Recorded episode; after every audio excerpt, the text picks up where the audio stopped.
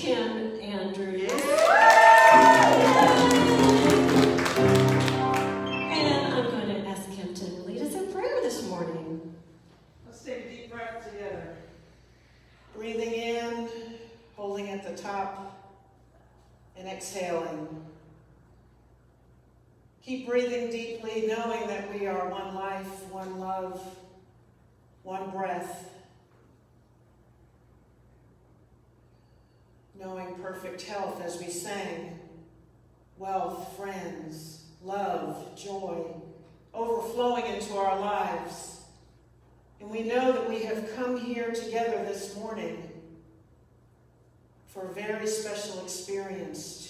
discover how we can step more fully into our divinity so that we may serve the world in ways that only each of us is here to serve the world.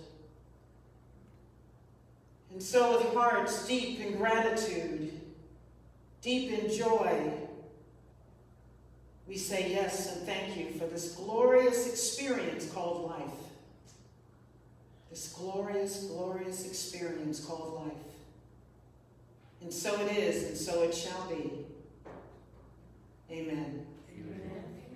Reading an excerpt from a book written by Anthony Ray Hinton. It's entitled The Sun Does Shine. Anthony Ray Hinton spent about 34 years on death row for a crime he didn't commit. And after 34 years, during that time, the truth did come out and he was released. So, this is him speaking about a man named Henry, who was also on death row, but was on death row for having committed a hate crime. Henry and Anthony Ray Hinton became friends. In Alabama, when someone dies, you bring food to the family. All day long, friends and neighbors show up bringing casseroles, pies, and other homemade grits. It's the way you show love and support. By the end of the first day of grieving, the family's fridge and table and counters are covered with food. Food is love and life and comfort, and one small way to show others you are there, wanting to nourish and nurture them in their grief. As soon as the guard left Henry's cell, I passed some coffee out of my cell to Henry. The guys next to me reached out and took it from me and passed it down to the guy next to him. Up and down the row, all day long, men who might just as soon kill each other as look at each other on the streets passed their precious food items to Henry's cell candy bars and soup and coffee, and small pieces of chocolate and even fruit. Henry's mother had just died. Anyone who had something of value ordered from commissary or left over from a meal passed it one to the other until it reached Henry. Nobody took it for himself. Nobody interrupted the chain of comfort as it wound its way up and down and around the row until it reached Henry. We all knew grief. We all knew sorrow. We all knew what it was like to be alone. And we all were beginning to learn that you can make a family out of anyone. Even the guards, perhaps caught up in their own humanity, or because Henry's dad had collapsed under their watch, helped pass the food to Henry. In a twisted way, they were also a part of this big, strange family on death row. They were the ones charged with our care every day, obligated to help us when we were sick, yet also the ones who walked us to our deaths, strapped us into the chair, and then turned their backs as the warden flipped the switch to end our lives. In the end, we were all just trying to find our way. So, Kim has been here before. She's like family. But if this is your first time to join us, or you have spotty memory, unlike, you know, me and what's his name over here? Rose. Kim is a story shepherd. And maybe she will explain that to us. She's also the spiritual leader at Unity Spiritual Center in Sachse, Texas. She is a keynote speaker dedicated to helping seekers create inner sanctuary and self mastery in their lives. And she has quite a, quite a resume of all the different things that she does. Uh, her entrepreneurial, life spans a wide range of industries from fitness and wellness to training and development and the investigation of federal employment discrimination complaints. Woohoo! Hey. And a partridge in a pear. Kim.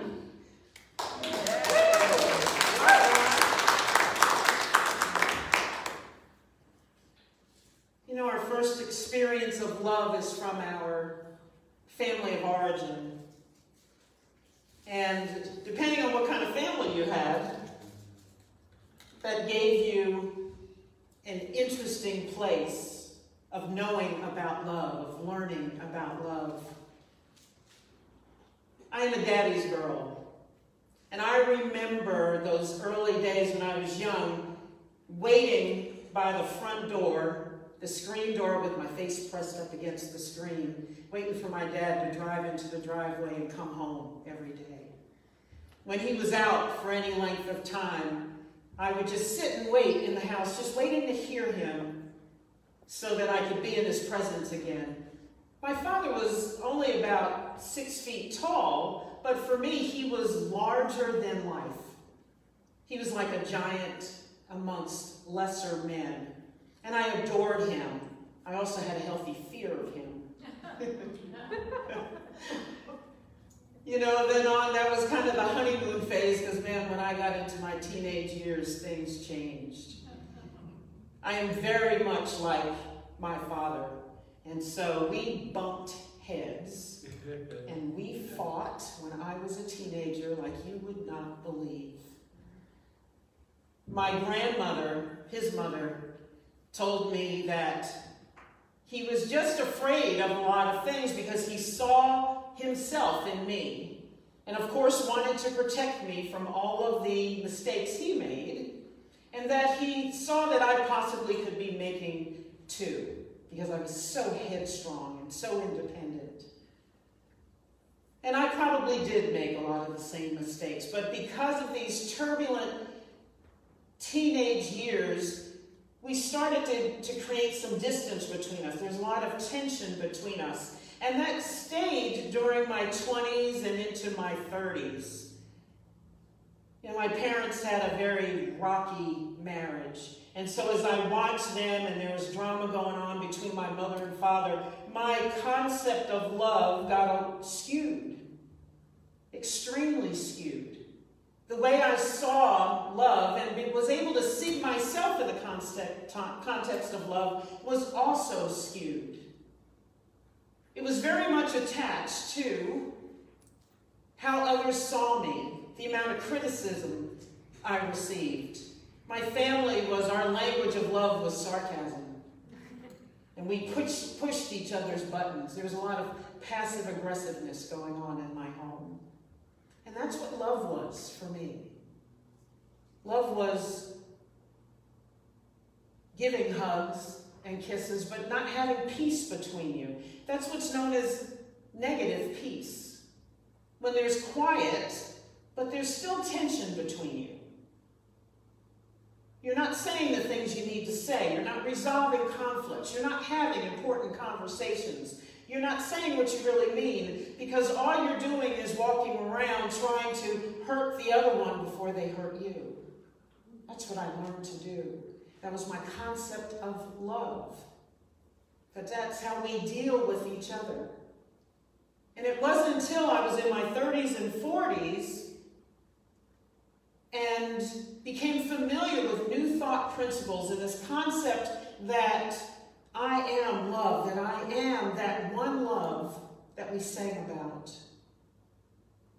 And my concept of myself and what God is, and that there is an experience of God, and that there is a divinity expressing in me. Until then, everything that I felt about myself Everything in my relations, relationships was determined from others, from something outside in the world. I was always, you know how life goes, I was always being knocked over and then dictating who I was in the world from that, from everything outside of me. And life was hard.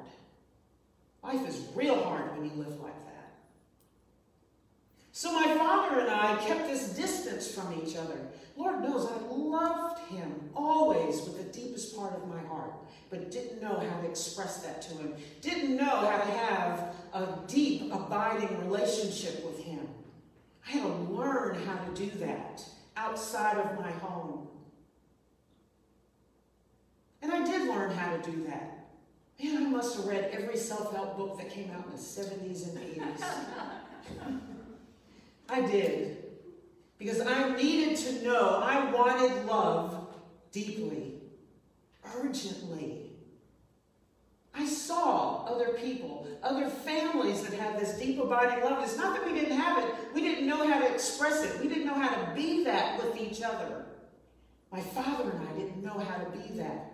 Even though I know now that everything he did was an act of love for me.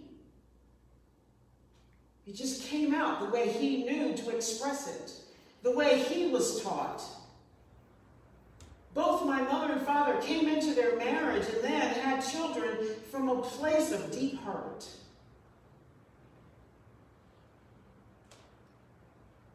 But they did their best. They did their best. About 20 years ago, when I was getting married, we were planning my wedding, and some drama dusted up, as it always does with my family, especially at these important occasions. You know, something like a funeral or a wedding is happening, stuff just ratchets up.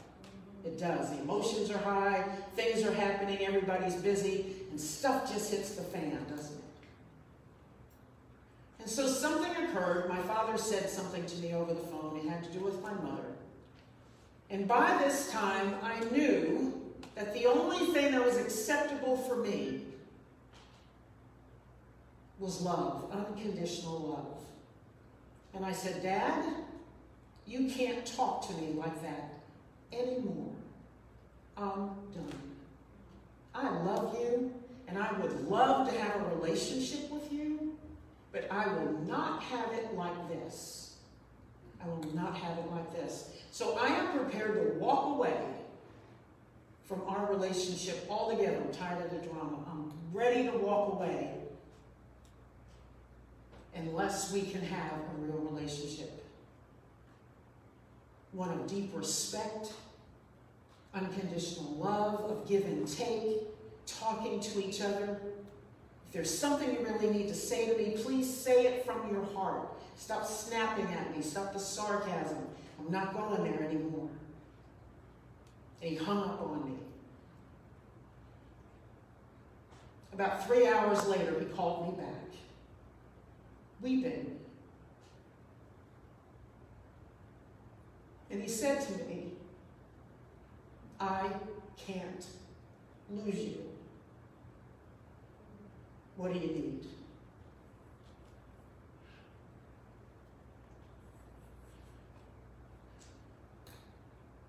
And that started a journey for us where he learned how to speak to me. I learned how to speak to him. We were honest with our feelings, we were vulnerable with each other.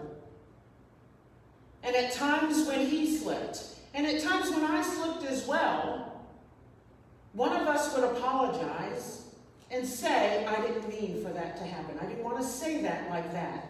But sometimes we get into that reactionary behavior and we go back to what we have been doing to each other for decades. And we had to relearn something else. We had to learn something else. And that was the beginning of this journey with each other that turned into this absolutely wonderful, wonderful love experience with each other for the rest of his life. For the rest of his life. And by the time he passed away, he and I had this beautiful, beautiful connection with each other that I could not have foreseen, could not have foreseen in my teenage years when I was 20 and in my 30s. There was a mutual respect. There was an ease and a joy with each other. There had never been ease and joy for probably two to three decades.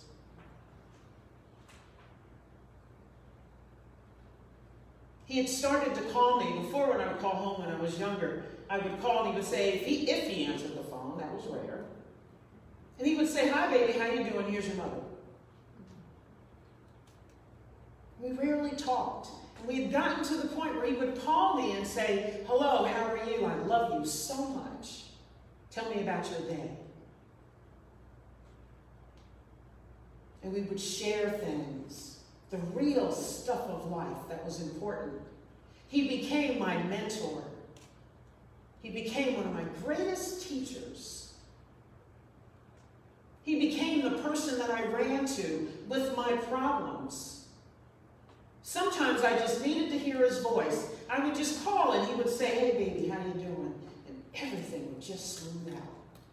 That's where we got to with each other.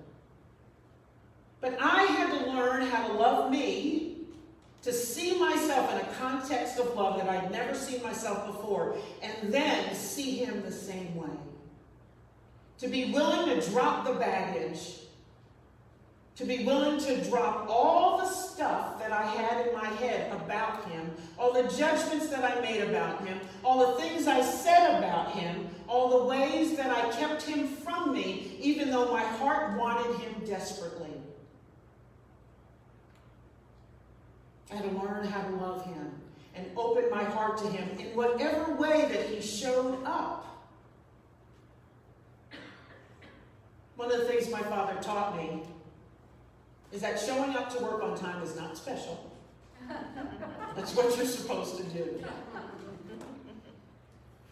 It's just what you're supposed to do. It's the bare minimum for work performance. And I believe loving the people that are easy to love is also not so special because it is the bare minimum of love.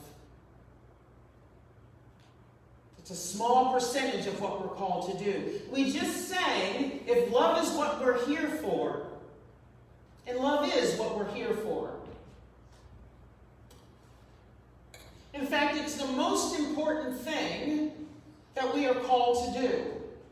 Here from Mark chapter 12, verses 28 to 34. One of the scribes came near and heard them disputing with one another, and seeing that he answered them well, he asked them, Jesus, what, which commandment is first of all? Jesus answered, The first is, Hear, O Israel, the Lord our God, the Lord is one. You shall love the Lord your God with all your heart, and with all your soul, and with all your mind and all your strength. The second is this you shall love your neighbor as yourself. There is no other commandment greater than these. Then the scribe said to him, You are right, teacher. You have truly said that he is one, and beside him there is no other, and to love him with all the heart, and with all the understanding, and all the strength, and to love one's neighbor as oneself. This is much more important than all whole burnt offerings and sacrifices. When Jesus saw that he answered wisely, he said to him, You are not far from the kingdom of God. After that, no one dared to ask him a question. For me, that is Jesus's drop the mic moment. No one spoke a word. Because doesn't it stop us in our tracks when he says, love your neighbor as yourself?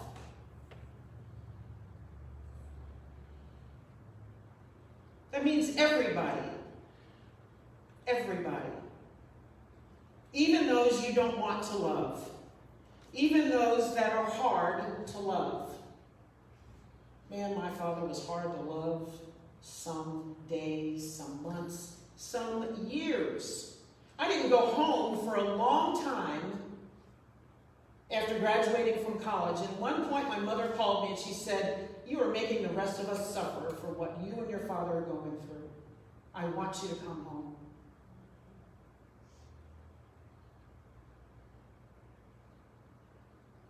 He was hard to love. And I know I was hard to love.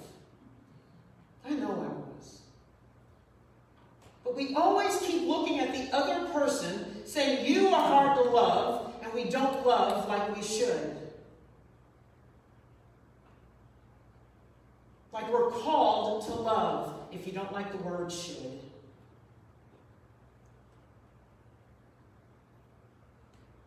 Jesus unequivocally said, Love your neighbor as yourself. And there are no qualifiers in there. Not if it's easy, not if they agree with you, not if you like them, not if they come from the same place you do. Love your neighbor as yourself, as yourself. Not as you would love yourself, not as you think you should love, not as there's just love as yourself. That's it. Love them as if they are you. You are one with that person, with each and every person, and they deserve your love. Love God first, love each other. So that's there's no if love is what we're here for. Love is what you are here for. And it does stop us in our tracks when we think about loving everyone, because we don't want to. Man, it's hard. It's work. It takes courage. It takes opening your mind, opening your heart in ways that you never wanted to, never thought you could. I discovered a capacity to love myself and others, love my Father in ways I could not have imagined. I just wanted to see him as another soul who deserved love, as my neighbor. Not as the man who pushed me to higher heights. My father always wanted excellence. Always, always, always. And so I was pushed. He pushed me relentlessly through school to get straight A's. I know he just wanted me to, to be the best that I could be. I know he saw great things for me. I didn't know that as a teenager. All I knew was I wanted him to stop pushing me. Stop pushing me, Dad. Why isn't this good enough? I didn't know that he saw things in me that I could not see in myself. And he just wanted to bring that out. And he did it in the way that he knew how to do. And it took me being in my 30s and 40s before I could see that. That all of those were acts of love, calls for love.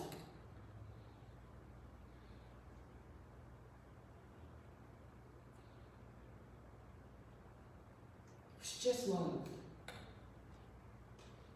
And sometimes we are called to open ourselves up in courageous new ways.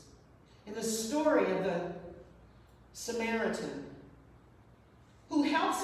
who's been beaten and left on the road. Samaritans were reviled. And a Samaritan stopped and helped someone that a priest stepped over and didn't have time to help. Another person who's considered of the priestly class, stepped over that same person beaten on the side of the road. And it was the one who was reviled who took the Samaritan to an inn and had him cared for and paid the innkeeper for him to have room and board and said, I must leave and I'll come back and I'll take care of the bill. Please take care of this person for me. And Jesus said, That's how I expect you to love. Jesus hung out with people he wasn't supposed to hang out with prostitutes, thieves, the unclean. because he loved his neighbor as himself. That's what we're called to do. And I think we're in a time and an era when we are called to love in ways that are courageous. We have so many judgments about everyone else. You don't vote the right way, you don't think the same way, you don't treat me like I want you to treat me, you don't see me how I want you to see me. You don't welcome me how you want I want to be welcomed. You don't like my friends. You tell me what to do. You didn't do this when I was growing up. You didn't give me that. All of these judgments. And none of it matters. None of it matters when we are called to love. We're to look beyond that. Look with divine eyes at each and every other person. Look at ourselves and everyone else with the eyes of love and to express that love in this life. Yes, that is what we're called to.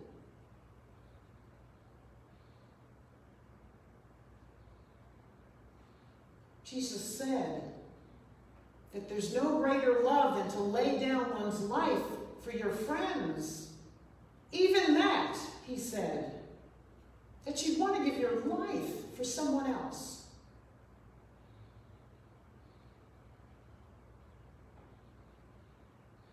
Man, that's a tall order. That's why we stop in our tracks. That's why that's a drop the mic moment. Because it stops us and we go, uh oh. Would I? I've looked at my husband some days and say, you know, I love you. But if we both have to get out of a burning building, I'm probably running first. I love you dearly. I will mourn for years.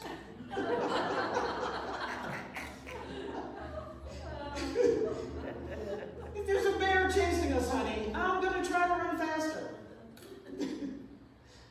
you know? Loving is a tall, tall order. But yes, we are divine beings.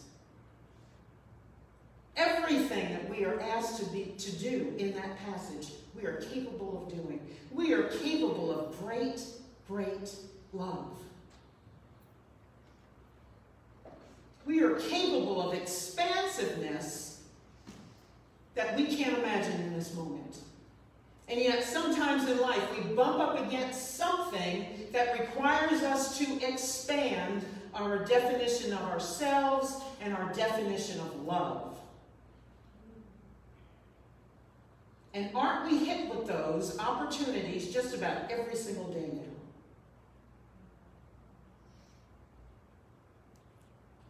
We want to pat ourselves on the back because we have tolerance. I think Jesus would say it's not enough to be tolerant of others. That is not love. It's a beginning. We're on the journey.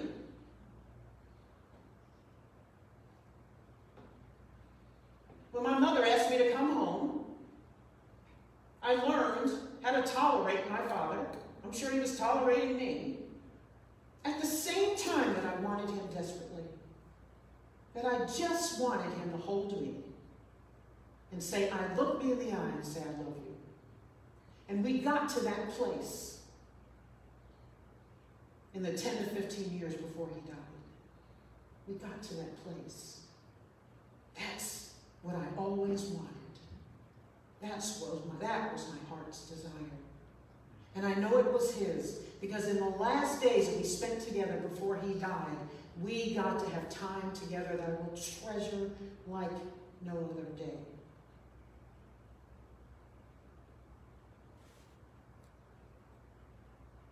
He's been gone 12 years. I can hardly believe it.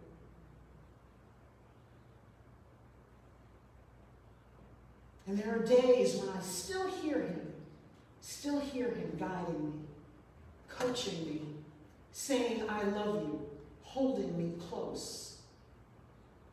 I believe he's here right now, listening to my voice. I believe He's here loving me, smiling at me, knowing that this kind of moment was possible for me and for all of us together. That's the kind of love that is possible. That's the kind of journey that is possible for the people in your life right now that you are finding hard to love. Man, there's a gift waiting for you that is bigger than you could dream in this moment. If we will only open ourselves, if we will only be that love that we are called to be.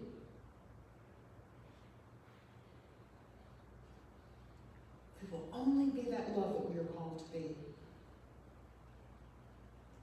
I know each one of each and every one of you is capable of great, great, great love with every sentient being on this planet. We need to look beyond the surface, the stuff that doesn't matter. And get to the core, that love that we are deep inside, the love that we express naturally, that we are, that we're born with, before you ever showed up on this planet. In physical manifestation, you were conceived as love.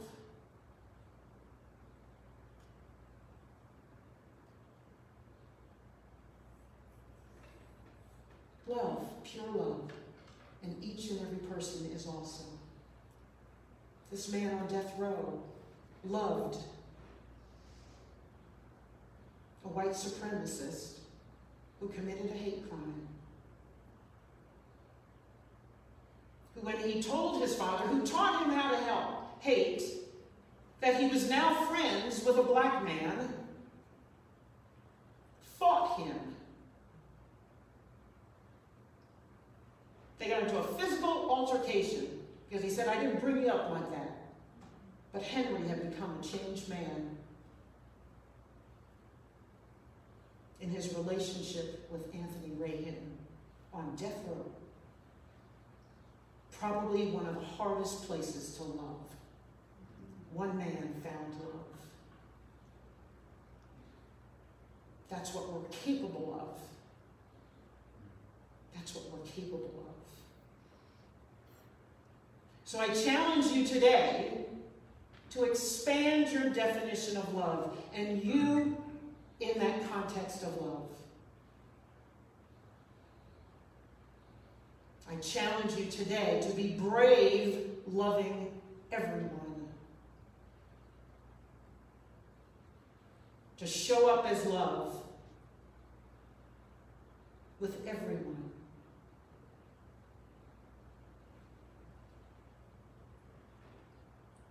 Show up as love because that's who you are and express it in each and every blessed moment. For therein is the kingdom of God, heaven on earth. Heaven on earth. Let's take this into meditation. Take a deep breath with me. Breathing in love in this moment. Breathing in love.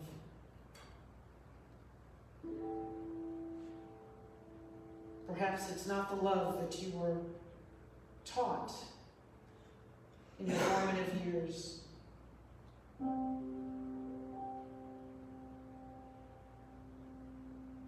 Perhaps it's an expansion of the love that you have been expressing the last few years, the last few moments, perhaps this morning. But we are love. We are unique expressions of the divine. And that means we are indeed capable of great love.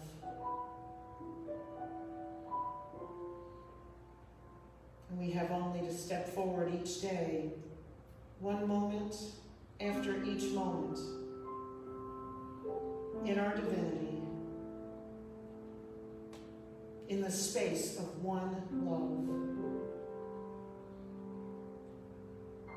So that every step that we take in this life is a step on holy ground. And we spread that holiness, that love, with everyone that we meet.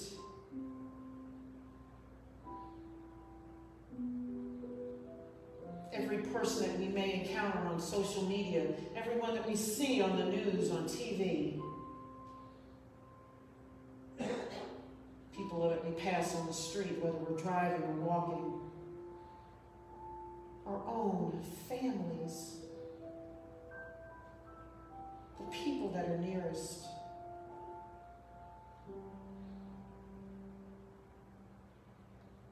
Our partners, our children, our parents,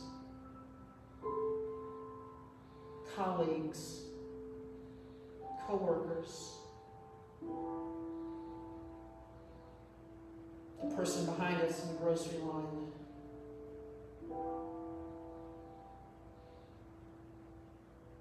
The customer service rep on the phone. Person just cut you off in traffic.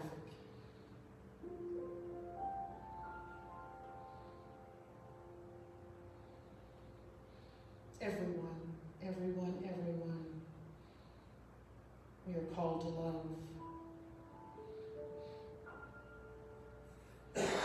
We are called to be that love in expression in each moment with each other. And yes, in this moment, we open our hearts so that we can see each person as that love. We let go of all judgment.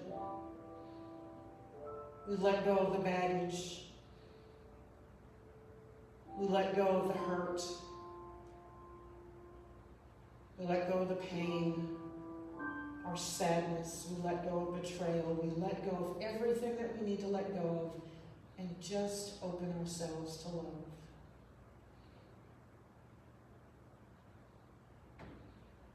Love.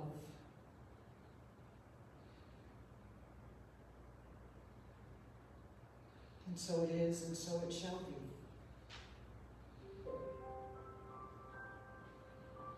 Amen.